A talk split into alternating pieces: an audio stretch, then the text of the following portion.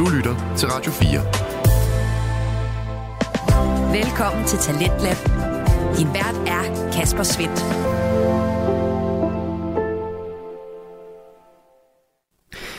Og her i time 2 af aftenens program, der skal vi tilbage til det danske podcast Vækslag. Og hvor du i første time kunne høre både fra Bilpodcasten og Monologpodcasten Jeg har lige, så skal vi nu kaste os ud i både en debutant og så en øh, naturvidenskabelig podcast i form af en ting ad gangen.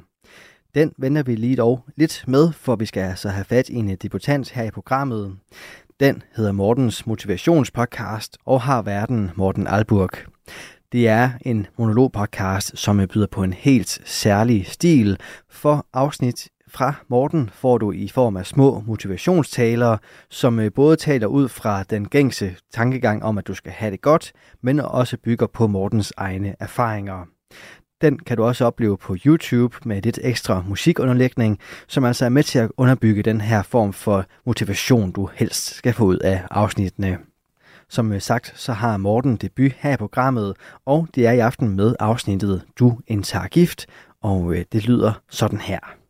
Hvad indtager du gift, eller hvad indtager du i dit liv? Film, serier, musik? Ting, der egentlig bare er dårlige for dig og som faktisk gør dig ked af det, men som du bare knasker i dig, fordi du ikke lige har noget bedre at give dig til. Hvad indtager du i dit liv? Mennesker, der giftige for dig, og som du på en eller anden måde føler, at du skylder noget, og derfor kan du ikke rigtig ture. Altså, du tør i hvert fald ikke at give slip på dem. Hvad indtager du i dit liv? Nyheder dagen lang som ikke bidrager til din person eller glæde, men som egentlig bare gør dig til en mere negativ, fordømmende eller brokkende person. Måske du bare kunne skære lidt ned og sørge for, at du kun modtager de vigtigste nyheder.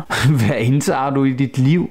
kaffe, energidrik og anden koffein i spandevis for at dulme smerten for dit offermindset og for hvor hårdt du egentlig selv synes du har det. Måske er det på tide at ændre mindset fra jeg skal gå på arbejde til jeg får lov til at gå på arbejde. Ændre dit mindset fra jeg skal passe mit barn, og åh, det er så hårdt for mig, til jeg får lov til at passe mit barn, og mit barn vil ikke være denne alder for evigt, så derfor ved at nyde hvert eneste sekund. Hvad indtager du i dit liv? Dårlig kost, der fordaver dig på den længere bane, men som egentlig smager meget godt lige nu. Måske, bare måske, skulle du i det hele taget til at tænke mere på den længere bane med hensyn til alt i livet. Måske bare mere end det, du gør lige nu. Det er nu tid til at indtage noget andet. Indtage ting, der vil gavne dig og dine mål. Ting, der vil gøre dig glad. Ting, du vælger bevidst, fordi du ved, de gode for dig. Jeg har indtaget ting flere gange, som i hvert fald ikke var gode for mig.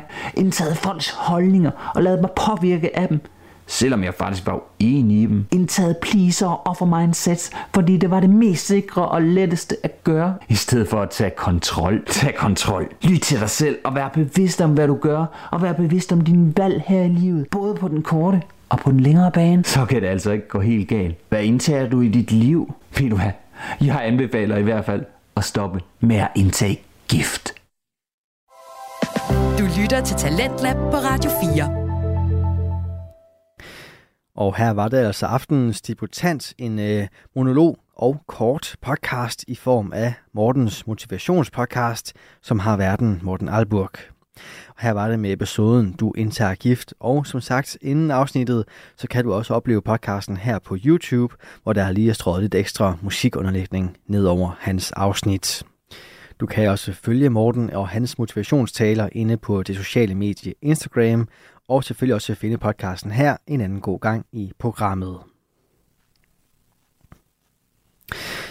Og så til noget helt andet, for den fjerde og sidste fritidspodcast, jeg har på menuen her til aften, er En ting ad gangen, der består af Tobias Bjerg og Vilas Jacobsen. De præsenterer en øh, naturvidenskabelig podcast, som er perfekt både til nørden og til den, der lige vil vide lidt mere. For øh, Tobias og Vilas, de kaster sig altså over naturfænomener, vilde opdagelser og komplekse emner, og det kan de lykkes med, fordi de er fantastiske formidlere, der altid giver plads til både de store ord og de små grin. Du har således muligheden for både at blive underholdt og klogere, når først Tobias og Villas kommer i gang, Og i aften der taler de to omkring F-gasser, der altså findes blandt andet i vores køleskabe. Hør, hvordan øh, det måske ikke er det bedste for vores ozonlag her, når du skal have aftenens fritidspodcast nummer 4, En ting ad gangen.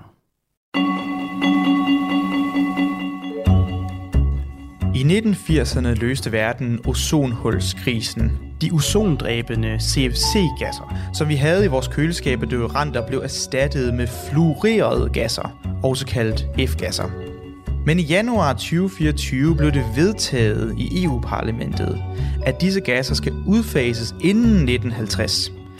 Det viser sig nemlig, at vi introducerede nogle nye gasser i vores køleskabe og varmepumper, som kan være op til 23.500 gange mere skadelige som drivhusgas end CO2 er. Det er det, det skal handle om i dag, så velkommen til en ting ad gang. Hej, Vilas. Hej Tobias. How goes? Det går fint. Du kommer for sent i dag. Det, vi vidste, du ville sige det. Vi vidste, Ja. du ville sige det. Det er jo, det er jo sådan, når man kommer for sent, så, så bliver det nævnt. Ja, der er lige nogle... Øh, der Var det nogle- arbejde, eller? Det var noget arbejde. Der var et forsøg, der lige Ah, ud. Så, øh, så, så, ja. Nej, men vi skal, øh, det, vi skal jo ikke bare sidde og hugge på dig i dag, Tobias. Nej. Vi skal tale om noget helt andet. Vi Ja. skal tale øh, om F-gasser. Ja. Og øh, det er jo fordi, vi har et gammelt afsnit, Ja. som hedder ozonhullet, og hvordan vi løste 80'ernes store klimakrise. Ja, godt navn. E- endnu en god, Det er lang en god titel. Kan, kan jeg vide, hvem der lavede den? øhm, men i den, der taler vi jo selvfølgelig om, hvordan vi erstattede nogle af de gasser, som vi bruger til vores køleskab, Yes. som viste sig at være rigtig, rigtig skadelige for vores ozonlag, og dem erstattede vi så med nogle gasser, som var mindre skadelige for vores ozonlag, og det har altså vist sig, at vi faktisk for hver årti, der går, får lappet de ozonhuller, vi har fået lavet. Så det er jo på mange måder en kæmpe succeshistorie. Det er altså virkelig, altså, fordi det er den eneste, den eneste, hvad kan man sige, traktat, om man vil kalde det, eller Montreal-protokollen, som det jo egentlig hed, som er blevet underskrevet af samtlige lande i verden. Altså alle lande. Ja, det er altså ret crazy. Det, er ikke sket før, og det er indtil videre ikke sket øh, siden heller. Nej. Øhm, det er sgu svært at blive enige om det der med CO2, var. Ja, det er det. Det er det, men, men CO2 er jo svært, fordi i det her tilfælde, der skulle du bare fjerne en gas og sige, de her, den her gas skal vi have, lade, være- lade være med at have. Men det er meget sværere at stoppe brugen af fossile brændster. Mm. Altså det er noget mere komplekst. Og lige sige, jamen nu bruger vi bare et andet fossil brændsel. Nej, det gør vi jo så ikke. Altså vi skal jo, det, det, den, er lidt, den er lidt sværere. Ja, ja. Men vi, håber, vi tror på, at vi gør det.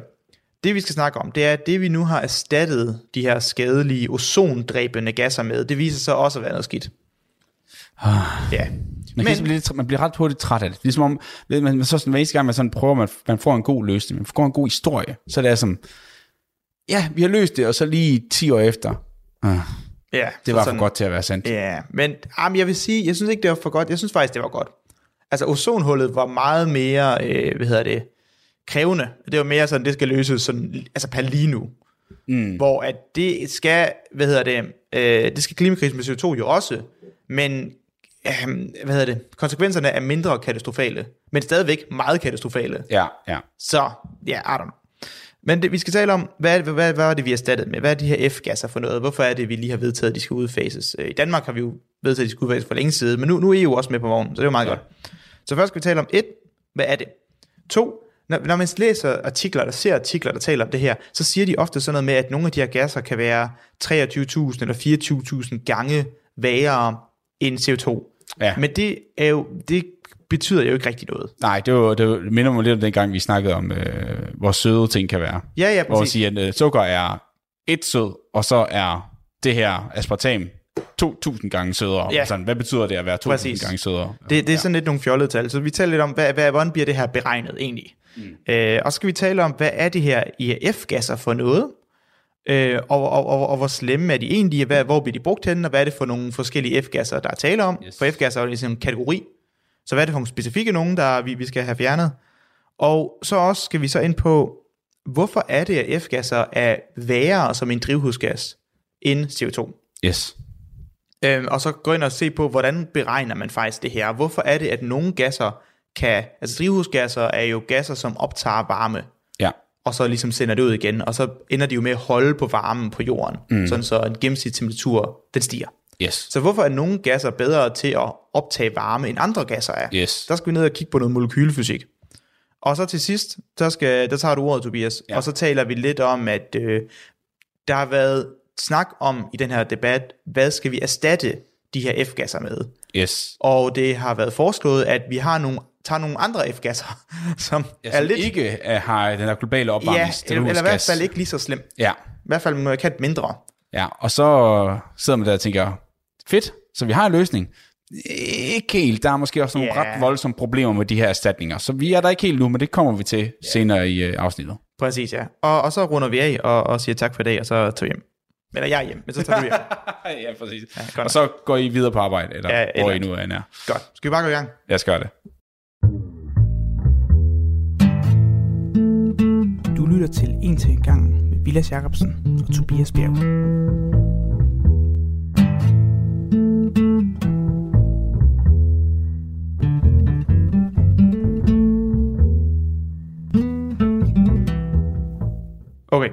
Så lad os tale om nogle af de her F-gasser. Ja. Når vi taler om, at noget er mere, altså når vi taler om, at en gas er tre gange værre end CO2 mm. i forhold til drivhuseffekter, så er det her tal, det er faktisk det, der hedder Global Warming Potential. Så global opvarmningspotentiale. Ja. Det er tallet. Og det udregner du ved at inkludere nogle følgende informationer. Et, du skal vide noget om, hvor meget kan den her gas, du nu gerne vil udregne din GWP på, hvor meget varmestråling kan den her gas optage, absorbere. Ja. Og når vi siger varmestråling, så betyder det infrarødstråling. Okay. Okay? Så hvor meget infrarød stråling kan den her gas optage? Og det er måske det, vi kommer ind på lidt senere, hvor vi skal snakke om, Yes. hvorfor den er værre end CO2. Det er nemlig. Yes, yes. Godt. Og så taler vi også om, hvad er det for en tidsramme, du gerne vil sammenligne over? Mm. Fordi nogle gasser, de har måske en vis påvirkning i starten, og så kan det være, at den er aftagende. Det kan også være, at nogle af de produkter, som gassen bryder ned til, det kan være, de er værre, ja. Så kan det være, den stigende. Så det vil sige, at du, du kan have to gasser, så vil du sige, hvor slemme er de her gasser, hvis vi slipper dem ud lige nu, og kigger på det næste år. Ah, på den måde. Right? Men du kan også vælge at kigge over 10 år, mm. og så kan det måske variere i, hvor slemme de er. Du kan måske have gasser, der er slemme rigtig hurtigt, men så går hurtigt i stykker. Og så er CO2 måske værre på sigt. Ja, så Right. lidt ligesom øh, halveringstid, ikke? I Ja, forhold til ja. radio- radioaktivt materiale. Hvor lang tid har, skal vi håndtere det her affald, der er herude? Altså, hvor lang tid er det farligt og irriterende, eller hvad man skal kalde for Præcis. samfundet? Ja. Så man kigger egentlig på, hvor meget infrarød, altså varmestråling, kan de her gasser absorbere, hvis vi slipper dem ud i atmosfæren og kigger på de næste 100 år. Hmm. Det er sådan, det, Det er jo også meget smart, fordi det klimakrise, det er jo ikke en, som bare sådan, Nej. det er over næste år. Det Præcis. er en lang, meget langvarig krise. Og der, Yep. ja. Øh, så man kigger på de næste 100 år, og, øh, hvad hedder det, og så dividerer du bare de to tal. Så du ser på, hvad er antallet af eh, stråling, de kan absorbere, og i løbet af 100 år, og så tager man ration eller forholdet mellem dem. Mm. Så hvis øh, noget har en GWP på 2, jamen så absorberer den simpelthen to gange, dobbelt så meget stråling. Over 100 år. Ja, for Yes. den samme mængde gas. Mm. Og det er altid udregnet for 1 tons gas. Okay. Så 1 ton CO2 sammenlignet med, hvad end det nu er gerne, du vil Ja, et ton af den her øh, F-gas, for eksempel. Ja. Og der er nogle, øh, der er mange, så F, F-gasser er jo nogle, hvad hedder det, nogle, nogle fluor øh, carbon-gasser, ja. som, øh, som der kan være en mange forskellige af. Der er noget, der hedder hydrofluorkarboner. Det er en type molekyle, som er meget typisk brugt inden for øh, køleskabsindustrien. Ja. Så med en vis sandsynlighed, alt efter hvor gammel dit køleskab er, og hvad det er for køleskab, så har du nok noget hydrofluorkarboner i dit køleskab, som Ja, er den ja, gas, ja. mm. som køleskab bruger til at køle ned med. Og vi har endda et afsnit omkring køleskaber, og hvordan de virker. Ja, for jeg skulle, jeg skulle lige til at sige, for nu sidder jeg tænker, vi har de her øh, F-gasser, mm. og hvordan det løste ozonhulsproblemet. Så måske, det vil sige, at det problemet med ozonhullet, Ja, det kom af, at der var nogle reaktive kloratomer ja, på de her gasser, de her CFC'er, som var ikke ja, klor, fluor, carboner. Ja, så det var både fluor og klor, der sad på den, og det var så den her klor, den kunne så rive af, reagere med ozonet, og så kunne vi ligesom miste det her ozon Ja. i, øh, i øh, vores øh, atmosfære, og så kunne de være meget værre til at, så er det meget værre til at absorbere alt det her UV-stråling fra solen. yes. Så, så ozon absorberer den meget skadelige, eller en af de meget skadelige typer UV-stråling, som der kommer ned på jorden. Yes. Det vil vi gerne have filtreret så meget derfra. Mm. Men noget af det her klor, som var indholdt i de her CFC-gasser sådan tilbage i 80'erne, det gik så ind og ødelagde de her ozonmolekyler, yes. og så er det straight up bare mindre af det. Ja, og og, så er der mindre til at blokere UV-stråling. Og så kan man måske godt forstå, at man tænkte, hvis vi nu kan lave et eller andet, der har samme kølende effekt, ja. Men ikke indeholder det her kloratom, som var det, der var irriterende, Yes. så har vi ligesom det godt. Og det er jo basically det, man har gjort. For nu har man, altså det er jo ikke helt det samme, men nu er der jo ikke et, en klor på, så er det bare et fluor og de klassiske kulstofatomer, som man har sat på. Ja. Præcis. Øhm, og, og nu skal jeg lige huske, så øh, nu sagde jeg i starten og introspeaken, at der er nogle af de her stoffer, der kan have sådan en GWP på op på 23.500 gange mere. Mm. Altså, så, så det er ikke gange mere, men ja, der er det jo så også gange mere end CO2. Øh, og det er det, der hedder sulfurhexafluorid. Og det er noget, der primært bliver brugt inden for elektronikindustrien. Og jeg ved ikke helt til hvad for at være ærlig. Der står, at det bliver brugt i højvolds, øh, hvad hedder det, kredsløbsbreakers. Okay. Og det lyder jo godt nok. Det lyder af navnet, at det er noget svovl sammen med seks fluoratomer. Det lyder nok, det tror jeg, du helt ret i, du. Og, øh, og, og, og der bliver det så brugt. Men det er jo så ikke der, hvor man, det bliver, hvor, altså det er ikke der, hvor man har den største mængde af gassen. Altså det er primært køleskab, som har den største mængde af gas mm. ad gangen. Og så er det derfor, at det ligesom er, det, det er the worst offender. Okay, så lige, lige hurtigt, for nu, nu, nu sidder der nok nogen tilbage og tænker, hvorfor er det? Det måske, det har vi snakket om, ikke? så vi kunne måske øh, guide folk tilbage til vores køleskabsafsnit. Men jeg ved ikke, kan du på 30 sekunder sige, hvad det er for en egenskab, som et køleskab skal have? Ja, For, for hvad, hvad er der gør, at sådan en køleskabsgas, det virker. Hvad, kan, ja, hvad skal den kunne i det har noget at gøre, ja, eller- så det har noget at gøre med, ved hvilke temperaturer den kondenserer til okay. væske, øh, og hvordan den opfører sig under tryk. Fordi du starter med at have en gas, så, så putter du under højt tryk, så det vil sige, at, øh, at så begynder den at blive varm, så prøver du at afkøle gassen ved at kondensere den, øh, og så får du en køligere gas, og så prøver du at udvide den, så du får en lavtryks kølig gas, og det er en lavtryks kølig gas, den vil absorbere varme, og så vil den blive varmere igen, og så prøver du at gøre den kold igen igen. Og så er det sådan en cyklus. Af Ja. sådan, så det, Så du, du har en cyklus, hvor du sidder og skiftevist øger og sænker trykket på den her gas, mm. og så bruger noget bruger sådan en kondensationsmekanisme til at hvad hedder det, fjerne noget energi en gang. Yes. Okay, så det er noget med at en bestemt egenskab, der skal gøre, at det skal kunne altså, udvide sig og blive mindre i forbindelse med forskellige tryk. Ja. Og det kan simpelthen gøre, at, at, man, at man kan køle ting ned på den her metode her. Okay, super. Så det er så lige lidt kort, og, og ellers Ja, så... meget hurtigt. Meget hurtigt, og du eventuelt vil gå lige hør- rigtig, rigtig meget i dybden, for vi har helt afsnit, hvor vi kun snakker om Hvor vi det kun her. taler om den her mekanisme. Og det er faktisk rigtig, rigtig, det er, det, det vil godt sige, det er, det er tungt at gå igennem, for det er svært. Men hvis man synes, det er spændende, hvilket jeg synes, så endelig gå tilbage og høre den også. Præcis. Yes. Så HFC'er, som er de her, som de er de nuværende F-gasser, som vi har i vores køleskab lige p, altså lige nu her, de har en global, en global opvarmningspotentiale på op omkring 270 år. Ah, Ah, vent. Glem lige, hvad jeg sagde. Klip, klip, klip, klip. Jeg læste det forkerte sted i mine noter. Se, det er derfor, jeg ikke tager noter. right. Nu, jeg har den her gang, jeg har den her gang prøvet at tage meget udførlige noter, og jeg har to eller tre sider, og så, så det, hvad skal man bruge med? Hvad skal man bruge hvad det skal du bruge de noter til? Ah, Altså, det jamen, bare- jeg, jeg kigger på dens lifetime. Så det vil sige, at HFC'ers Ah, livstid okay. i atmosfæren er op til 270 år cirka. Øh, så det er, hvor lang tid de hænger, hænger ved. Men deres global opvarmningspotentiale, så hvor mange gange værre, eller hvor mange gange mere energi, de kan absorbere end CO2, det er omkring 12.400. Det er jo en slat. De kan, yeah. det, er, jo- det er jo det, vi kalder ikke godt. og, og, og hvordan overfører det så til noget mere måske håndgribeligt end de her tal? Man skal tænke det som, at F-gasser i Europa lige nu, de, øhm, de udgør cirka 2,5% af den totale globale opvarmningspotentiale, der ligesom er. Mm. Og 2,5% det svarer cirka til flyindustrien. Jeg skulle til at sige det. Det er det samme som flyindustri. Ja, så det, det er et måde ligesom at holde de her tal op mod noget mere håndgribeligt, fordi mm. gud hvor har der været meget snak om flyindustrien, om man skal flyve noget mindre, skulle man tage tog mere omkring, hvis man nu skal på ferie eller sådan nogle ting. Hvilket for, for, for at være helt ærlig, overraskede mig helt vildt, hvor lavt det var. Altså, ja. At, at, at, jeg troede helt sikkert, jeg tror, jeg var helt sikker på, at netop fordi folk ikke snakker så meget om det, at flyindustrien var altså 10-20 procent. Ja. Men jeg tror, at det er så, det tror jeg, jeg snakker om for noget tid siden, at uh, beton og cement og sådan noget der, det er øh, Det, det, det, langt det, ja. en kæmpe stor del. ja, ja, og kul og øh, ja, brand, fossile brændster. Altså, Ja, ja, altså, ja, ja, men, ja. altså hvis du har kulkraftværker og sådan Ja, noget. præcis. Øhm, men, men ja, så, det, så man kan sige, at det kunne, øh, hvis, øh, ja, du kunne basically flo, øh, stoppe, hvad der svarer til europæisk flyindustri ved at fjerne det her. Mm. Det, det, det, ja, det, det, det kunne være, man skulle gøre det.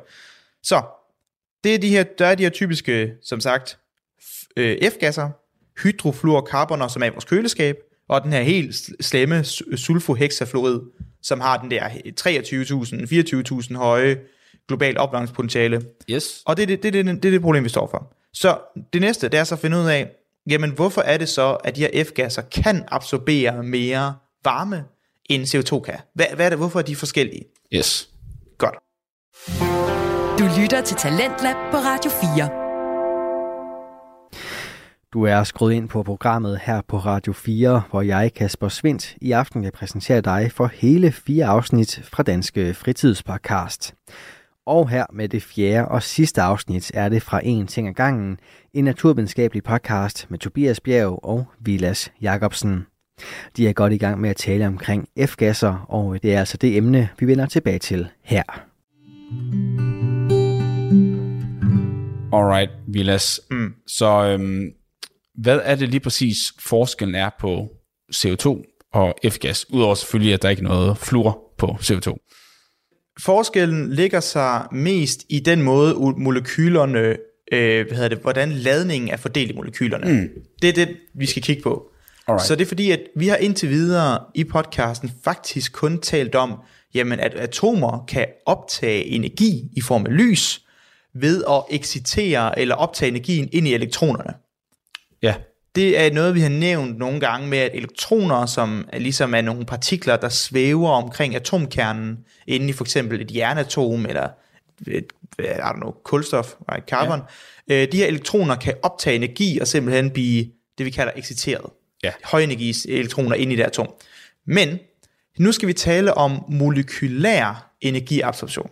Okay. Og nu, så nu det, nu, så det, elektroner var en måde at optage energi på, nu skal vi så gøre det på en anden måde. Det viser sig nemlig, at sådan et molekyle, den kan også have forskellige energitilstande, altså det var det, vi talte om, at vi, når vi har hørt, vi talt om kvantemekanik nogle gange, så siger vi, at atomer og molekyler, de kan være i en forskellig energitilstand.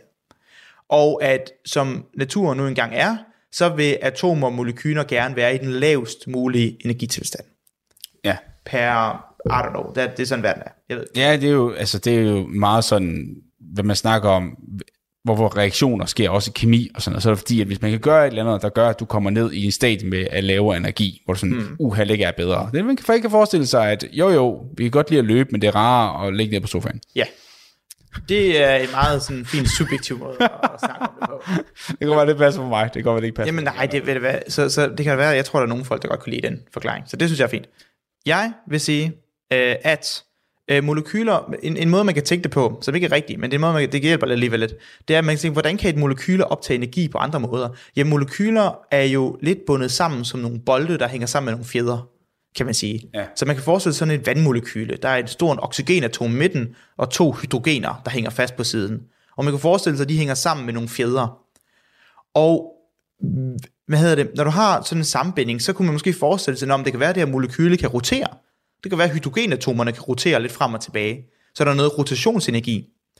Så hvis der så bliver absorberet noget energi, så kan det være, at de roterer hurtigere. Det er ligesom en klassisk fysikmåde at tænke på det på, som bolde og fjeder. Ja. Det her er kvantemekanik, så det er ikke sådan, det fungerer, men, men det er et billede, der måske kan hjælpe til at forstå, hvordan kan noget optage energi i form af rotation. Jamen det kan være, at nogle dele i molekylet roterer mere. Mm. Så er der en anden type bevægelighed. Der er vibrationer. Så det kan være, at øh, hvis vi igen har et billede med vores vandmolekyle med oxygen i midten, hydrogen på siderne, det kan være, at de her hydrogenatomer, de hopper ud og ind, som sådan et stempel, eller sådan en fjeder, du trækker i, og så hvad hedder det, vibrerer de frem og tilbage. Ja, ja. Og man kan måske forestille sig, at hvis molekylet optog noget energi, jamen så vil de her atomer vibrere endnu voldsommere. Er det, er det det samme, som når vi siger generelt, at varme også er, altså det har vi nævnt flere gange, at simplificeret, eller forenklet, at varme ofte kan defineres som øh, vibrationer, Bevægelsesenergi. bevægelsesenergi i molekyler. Ja, det relaterer til det. Okay. Men det er fordi, at øh, varme, at definere temperatur er faktisk relativt kompliceret. Mm. Øh, jeg har en fin bog, der gennemgår det. Da du når til definition på temperatur ved kapitel 4. Okay, så vi skal lige igennem. Ja, så det er ikke helt rigtigt, at temperatur er bevægelse, men, det, men de relaterer stærkt til hinanden. Ja, ja. Så det er stærkt forbundet. Så, så, så det kan man sige. Og det er så i det her tilfælde, at når vi skal tale om absorption af infrarød stråling eller varme, det viser sig så, at det sker, når molekylerne har de her vibrationer. Det er altså vibrationsenergi, der bliver absorberet. Okay. Okay, nu kommer det næste her. Så, hvad afgør, om sådan et molekyle faktisk kan absorbere noget lys? Ja. Så for at lyset skal kunne blive absorberet, så skal det kunne interagere med molekylet. Mm. Og det gør det igennem den øh, elektromagnetiske kraft. Så vi Yes. har talt om i... Ja, til gud, for vi refererer mange afsnit. I 28, jeg snakker om elektronik. Jo, jo, men vi havde, vi havde jo en serie af, af, af, af afsnit, hvor vi talte om fire forskellige naturkræfter. Ja, det er rigtigt. Og den elektromagnetiske kraft, det er jo den, vi, vi mærker normalt. Mm. Right? Det er øh, magneter og så videre. Yes. Øhm, I det her tilfælde, så er det sådan, at hvis du har et molekyle, som for eksempel vand, det vil have, at øh, jamen, ladningen eller elektronerne er fordelt på en ikke lige måde i det her molekyle. Mm. Der vil være nogle områder, som er mere negativt ladet, og nogle områder molekyler, der er mere positivt ladet. Ja. Og den her ubalance i ladningsfordelingen, det kort sagt kalder vi for et elektrisk dipolmoment. Mm. Er det samme som polaritet? Molekylær polaritet? Ja, næsten. Okay. Så næsten det. Okay. Så egentlig, så er et elektrisk dipolmoment, det er sådan defineret på forskellen i ladningen, og også afstanden mellem ladningspunkterne. Ah, alright. Yes, det, ja, ja, ja. Præcis. Så hvis du har en stor forskel i ladning, der er meget tæt på hinanden, så er der et meget kraftigt elektrisk dipolmoment. Og det kan man se som en gnidning, eller en, en ubalance, kan man se det som. Ja, ja, ja, ja. Og det der så kan ske, det er, hvis du nu har et molekyle, der vibrerer, så rykker du rundt på de her ladningsfordelinger. Hmm. Så har du noget ladning, så du har, en, en, et, du har et polariseret molekyle, der er mere elektrisk ladning til, lad os sige, til venstre, og, og mere, po, eller mere negativ ladning til venstre, og mere positiv ladning til højre. Mm. Og nu begynder det her molekyl at vibrere. Så nu begynder de her ladninger at rykke rundt på hinanden. Okay? Og når du har sådan et elektrisk dipolmoment, der vibrerer, så danner det elektromagnetisk stråling. Okay. Og hvis den elektromagnetiske stråling, der bliver dannet, hvis den har samme energi, det er også det, vi kalder samme frekvens, men lad os bare sige samme energi, Ja, ja, ja. som den stråling, der kommer ind, så kan den interagere med det. Så det viser, at vibrationerne i nogle molekyler, når det lige rammer en resonans, kan man kalde det, mm. som matcher infrarød stråling, eller en del, der er infrarød stråling af et spektra, Ja. right? så, så kan det ramme nogle områder af det infrarød, infrarød strålingsspektra, så kan den absorbere det og interagere med det. Okay. Og det viser sig så netop, at i de her F-gasser, så har du altså et kraftigere elektrisk dipolmoment, som giver anledning til, at når de vibrerer, det, der er også forskellige typer vibrationer, så det er ikke alle vibrationer, der faktisk påvirker, men det, det er når vi slet ikke at tale om. Så det er sådan et overview der, right? Så det viser, at de har en kraftigere elektrisk dipolmoment, og de vibrerer på en måde, som matcher en stor del af det infrarøde lysspektrum. Og det gør, at rigtig meget infrarødt lys kan interagere med de her dipolmomenter, der vibrerer.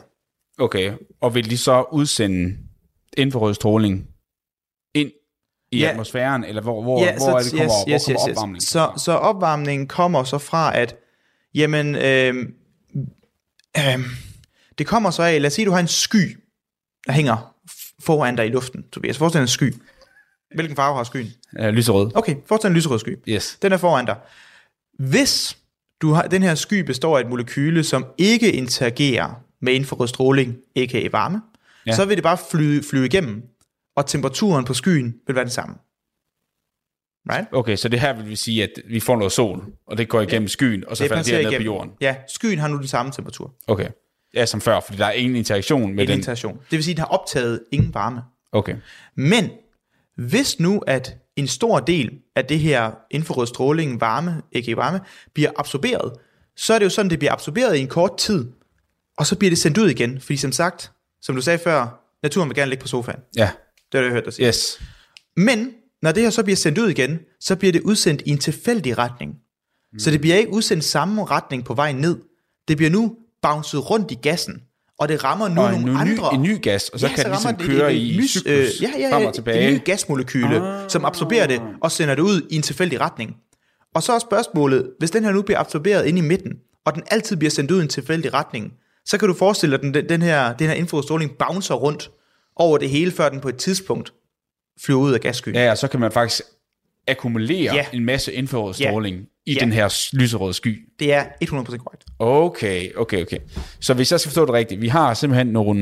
Eller jeg ved ikke, var, var det det? Jeg, ved, ikke, jeg, skal lave en opsum- jeg kan lave en opsummering nu. Ja, fyr den. Okay.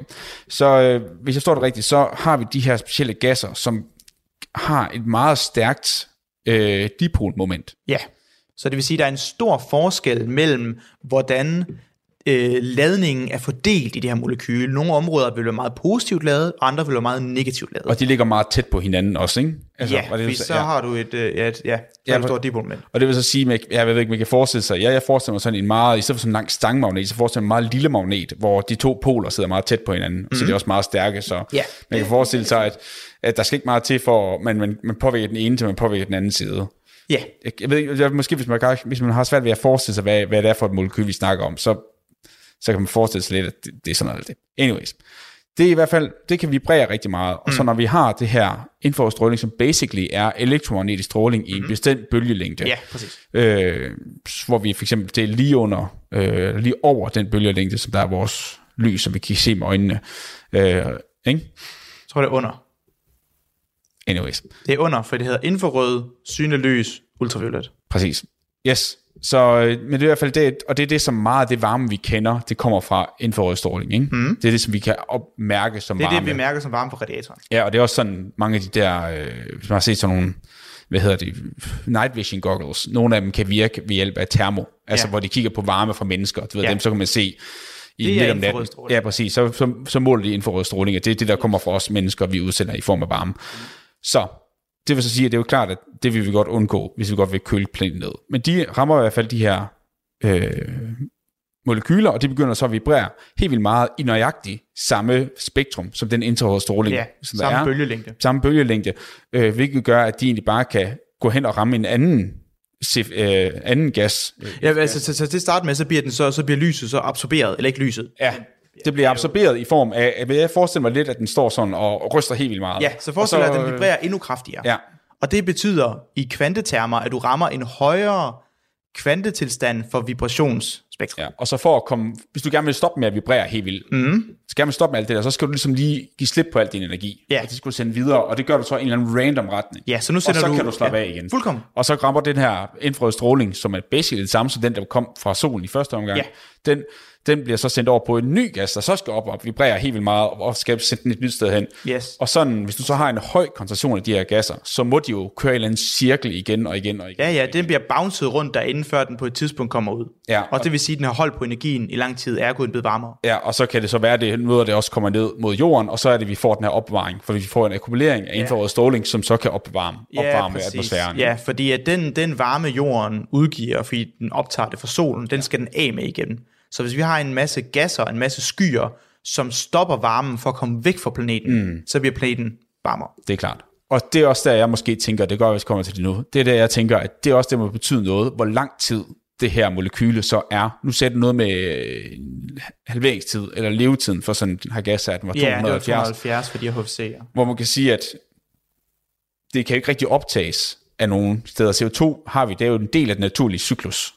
Ja, så det, det, bliver nødt, det her bliver bare nødt til at blive break, break, break ned. Ja, ja, præcis. Og det her, CO2 kan ligesom tages ud igen og blive brugt til noget funktionelt. Så på den måde, så kan jeg godt forstå, at hvis man laver sådan et 100-års potentiale, så vil det måske ikke være der så længe kontra et eller andet, som der bare ikke bliver brudt ned Ja, naturligt, som Ja. bare kan hænge op basically for evigt. ja. Præcis. Alright. Ja, det, så det kan godt være, at den egentlig ikke er værre end CO2. Det ved jeg ikke. Er den værre CO2 for sådan et til et? Ja, Også øh, på, et, på et års basis?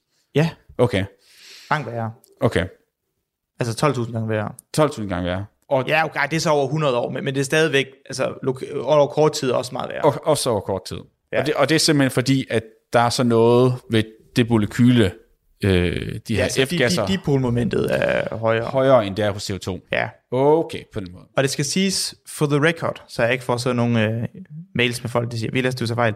Teknisk set, så er det ændringen i dipolmomentet, når det vibrerer, der afgør, om det kan blive absorberet. Alright. Så det vil sige, du har, hvis du har et kraftigt dipolmoment, så kan du nogle gange også have svingninger, som ændrer dipolmomentet meget, fordi det ændrer afstanden mellem bladene. Ja, det er jo det. Det er, Det egentlig, det. det. er Okay. egentlig det, men jeg synes ikke, det var så vigtigt. Jeg vil hellere have det, jeg vil hellere have det andet sig, med. Hvor kraftigt de kan vibrere Ja, på den her, i den her kontekst, Ja. er det, der kan... Øh, ja.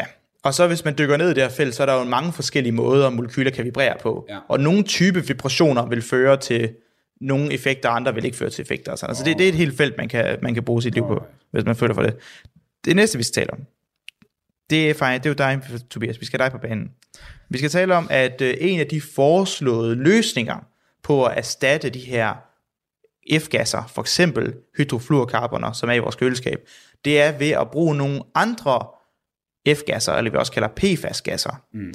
i stedet for, som ikke er lige så slemme, stadigvæk lidt af noget lort, men, men ikke lige så slemt. mm, Øh, og så bare bruge dem i stedet for. ja. For de, kan, de har nogle af de samme egenskaber. Men det er der også en hel del problemer med. Og det er det, vi skal tale om nu. Yes.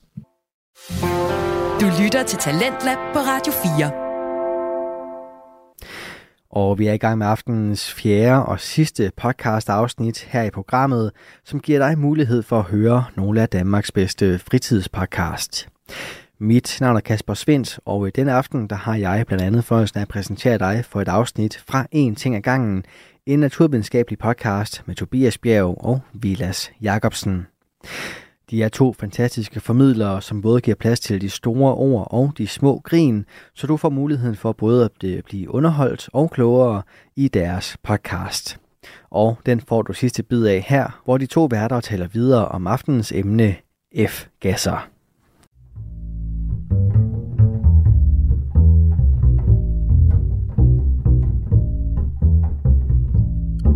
Alright, Vilas, jeg har et startspørgsmål, som jeg lige kom til at tænke på i slutningen af det næste. Fordi vi sagde jo nemlig, at de har det her meget kraftige dipolmoment.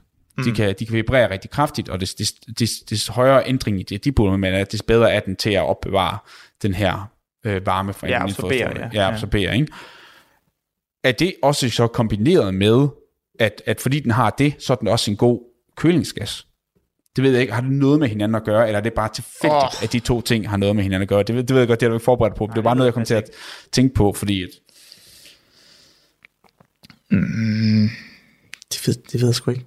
fair nok. Det er også øh, unfair lige at øh, kviste dig. Jeg bliver nødt til at høre vores afsnit omkring øh, køleskab, så jeg kan få det forklaret igen. ligesom dig, der lytter med. Ja, det, hvis jeg finder ud af, hvis jeg, hvis jeg tænker på noget smart i løbet af næste par dage, så kan det være, at jeg lægger noget op på Instagram. Alright. Cool. Anyways, øh, det som de har gjort, de har fundet ud af, det fandt jeg ret hurtigt ud af, det her var lidt noget lort, og de havde de her ret voldsomme øh, konsekvenser øh, med, at de var meget voldsomme end CO2, ikke? Så man, man begyndte faktisk at erstatte de her HFC'er med HFO'er, som er hydrofluorolefiner. Nå, Ikke så vigtigt præcis, hvad det er. Men de har nemlig den her meget lav GWP. Hvad var det, du sagde, det stod for? Det står for... øh, global opvarmningspotentiale. Ja, Global Warming Potential, global opvarmningspotentiale, meget lavere end de der 12.500 og 23.500, som var det, du nævnte øh, mm. tidligere. Så tænker man, kanon, så ligesom, det føles som om, at man starter med at have et problem, og det har et, et problem for vores ozonlag, så går vi videre til det næste. Åh, nu er det ikke problem, ozonlags problem, nu har det et problem for øh, global opvarmning, og så går vi videre. Nu har det ikke et problem for global opvarmning. Det første, jeg tænkte, var, har det så problem for ozonlaget igen? Ja. Nå, Så ja, det er sådan en cyklus. Ja, Ja. men, men det, det viser sig, at det har det, det har det heller ikke. Nå, okay, det er Øh, godt nok. det, det, er altid, det er altid noget. Uh. Men, som vi har også lavet et afsnit om, det er jo tredje afsnit, du skal referere til, Ah. øh, det er, at de her HFO'er, det er defineret som et PFAS. Og nu vil du huske, hvad er det lige PFAS er? Øh, polyfluorkarbonater eller sådan noget. Ja, så det står for øh, per and polyfluoralkyl substanser. Ah, Eller, okay. Så S'et, det er nemlig stoffer, så derfor lyder det underligt, at folk siger PFAS stoffer, så siger man lige bare stoffer to gange. Det er fordi, i mit hoved, der tænkte jeg, at det var noget med nogle carbonkæder med en masse fluor omkring.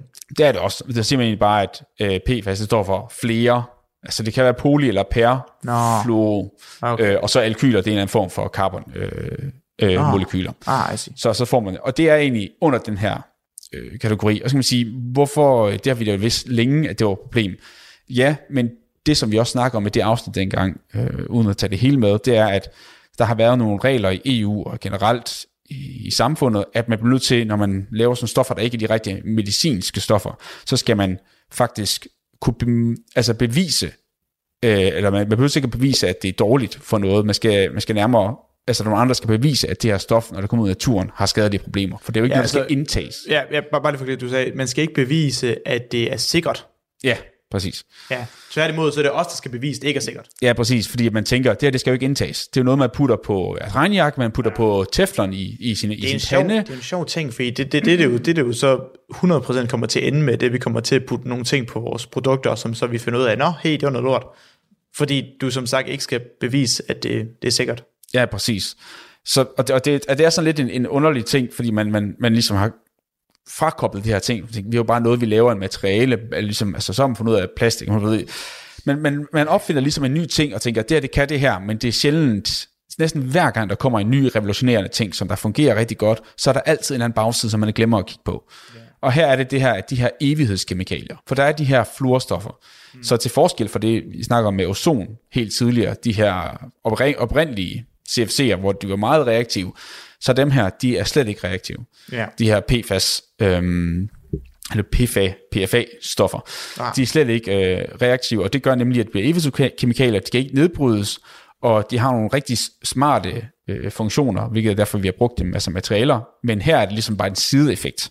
Ja, det er noget med, de ophober sig i kroppen. Ikke? Ja, præcis. Så de bliver ikke udskilt, det ophober sig i naturen i alt muligt, så det vil sige, det også er i, øh, i det kød og de grøntsager, vi spiser. Det kan godt være, at du har det her øh, landbrug er totalt økologisk. Hvis det er uheldigt at være tæt på, en, øh, tæt på Vesterhavet for eksempel, hvor der har været noget havskum, der har været fyldt med PFAS.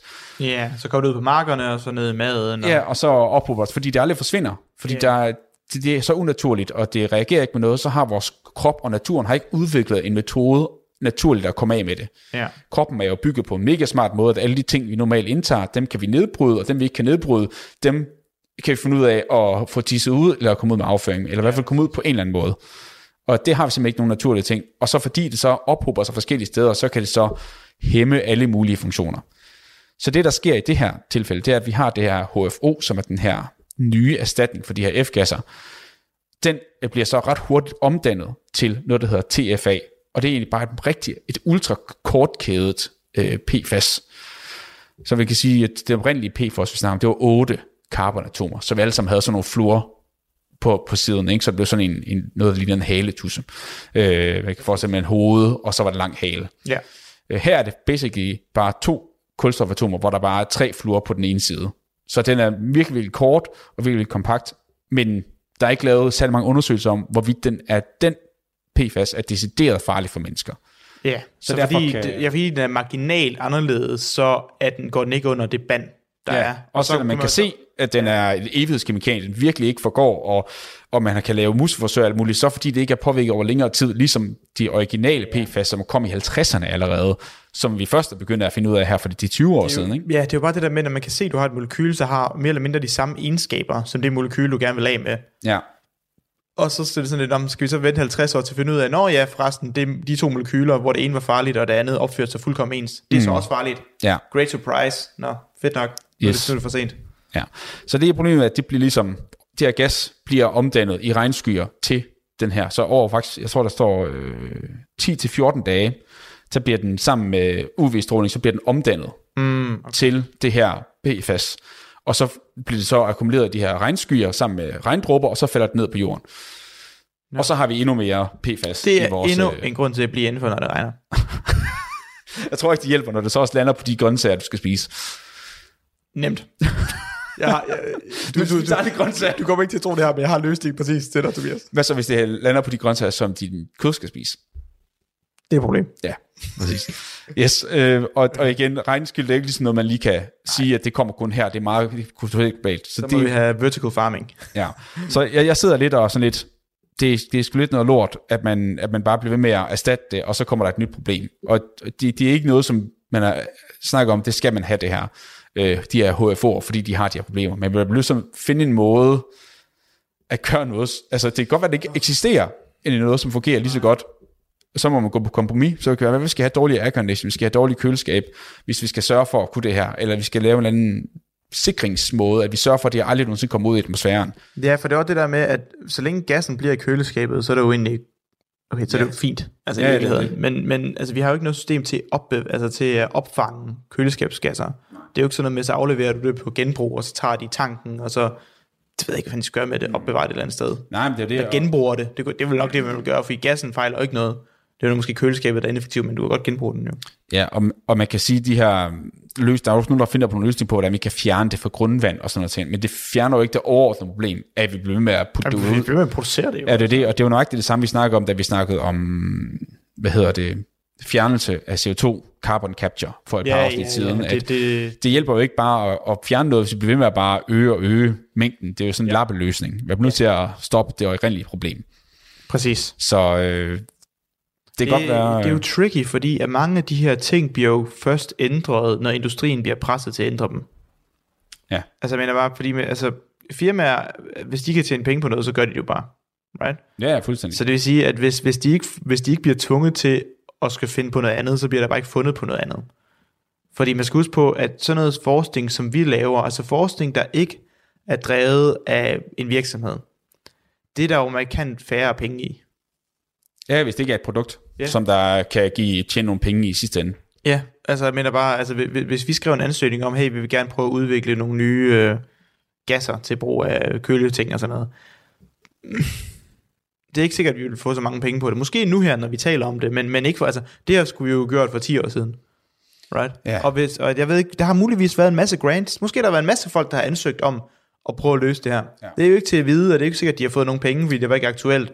Og så sidder der jo, ja, det, det er en svær situation. Det kan være... Jeg ved sgu snart ikke rigtig... Nej, du sidder, det bliver sådan rigtig... Øh, vi ender med at lave sådan en rigtig depressiv podcast, Vilas. Det er ikke... Øh, ja, det er det, så det kan godt være, vi skal prøve at lave... Det kan godt være, vi skal lave en opfølgningsafsnit på den her, hvor vi lige prøver at finde alle løsningerne. Se, hvilke løsninger der er derude.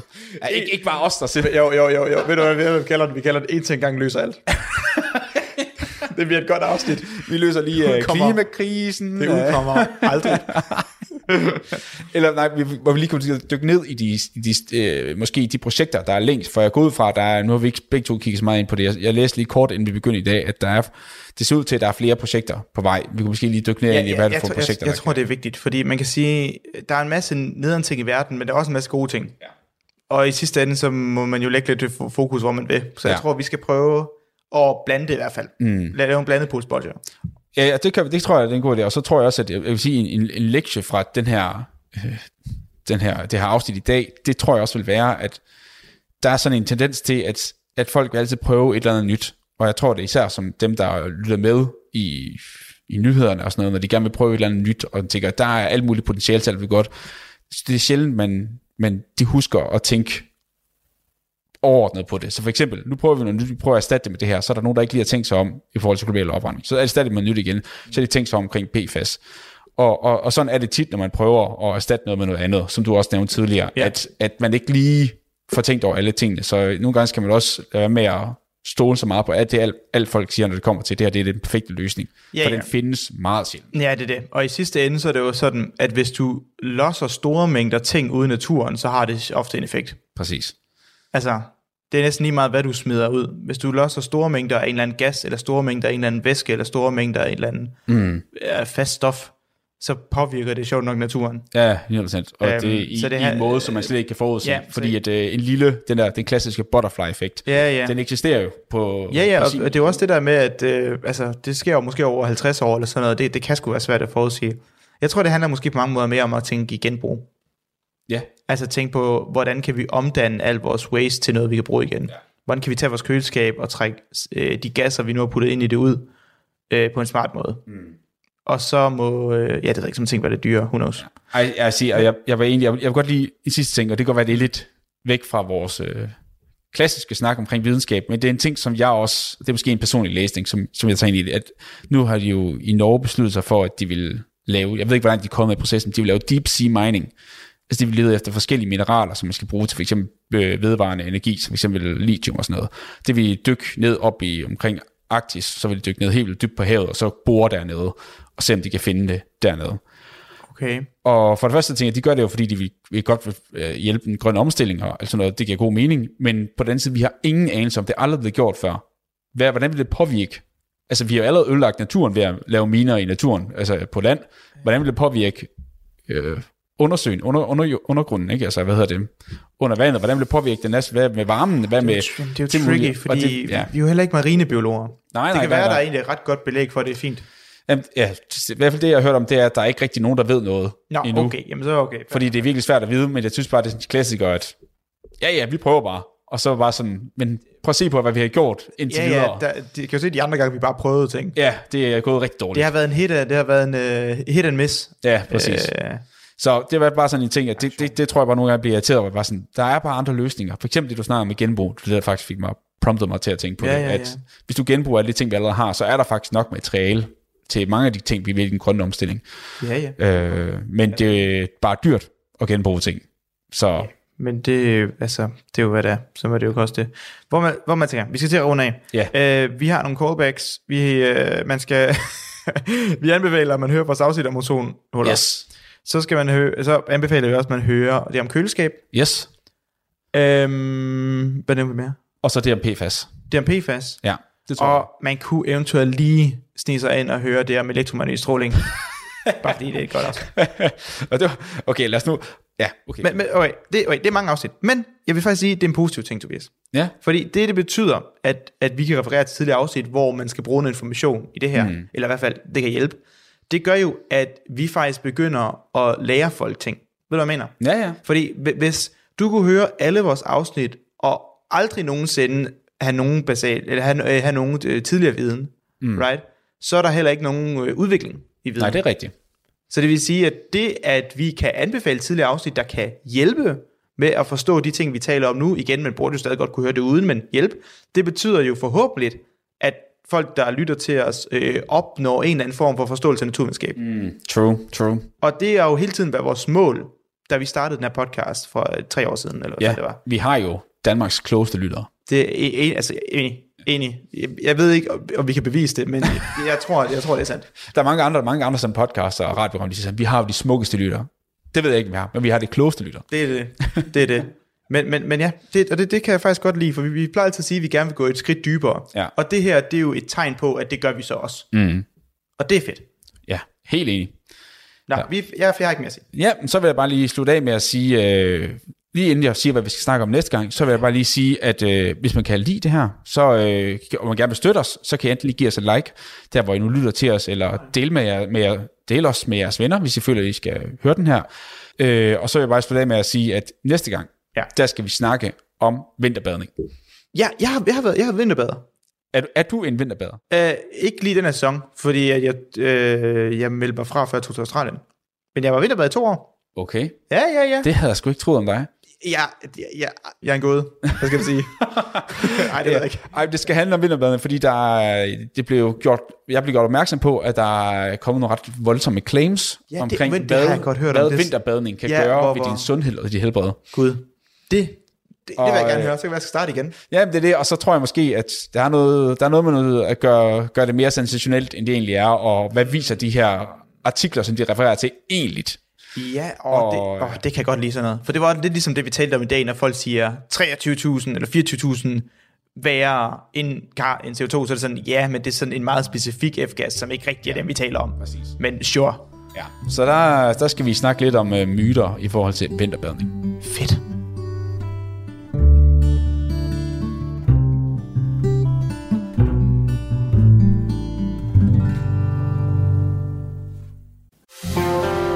Lytter til Talentlab på Radio 4. Og så kom vi altså frem til enden på aftenens program, og det gjorde vi med hele fire danske fritidspodcast. Vi startede med Bilpodcasten, hvor Jakob Tjekkelsen og gæsteverden Preben Pedersen testede og anmeldte elbilen MG4 Luxury. Derefter så var det Magnus Piller, som tog over i hans monologpodcast Jeg har lige. Og her i time 2 var det Morten Alburg, som øh, startede med hans podcast, Mortens motivationspodcast, der var debutant her på programmet i aften. Til at runde det hele af var det Tobias Bjerg og Vilas Jacobsen, som i deres naturvidenskabelige podcast En til gangen fortalte om F-gasser, og du kan altså finde flere afsnit fra alle fire fritidspodcast inde på diverse podcast tjenester, hvis du ønsker at dykke videre ned i de her forskellige universer. Du kan selvfølgelig også finde tidligere Tendens Lab udsendelser i vores Radio 4 app eller inde på radio4.dk. Inde på hjemmesiden, der kan du sende din egen fritidspodcast ind til programmet her, hvis du ønsker at dele den med endnu flere, samt deltage i vores podcast udviklingsforløb. Der er ingen begrænsning for, hvad din podcast den øh, skal eller kan handle om, for her i programmet, der tror vi på, at det du har at fortælle, det har vi lyst til at dele. Der er heller ingen krav til linken på din podcast afsnit, eller hvor tit du sender sådan et. Mit navn er Kasper Svens, og øh, sammen med min kollega Lene Grønborg, så står jeg klar hver aften her i programmet med afsnit fra nogle af Danmarks bedste fritidspodcast, og det vil vi også gøre igen her i morgen aften kl. 22.05. Men for nu, der er det tid til nattevagten her på kanalen, så tilbage for mig er kun at sige tak for denne gang. God weekend, god fornøjelse og forhåbentlig også på genlyt. Du har lyttet til en podcast fra Radio 4. Find flere episoder i vores app, eller der, hvor du lytter til podcast.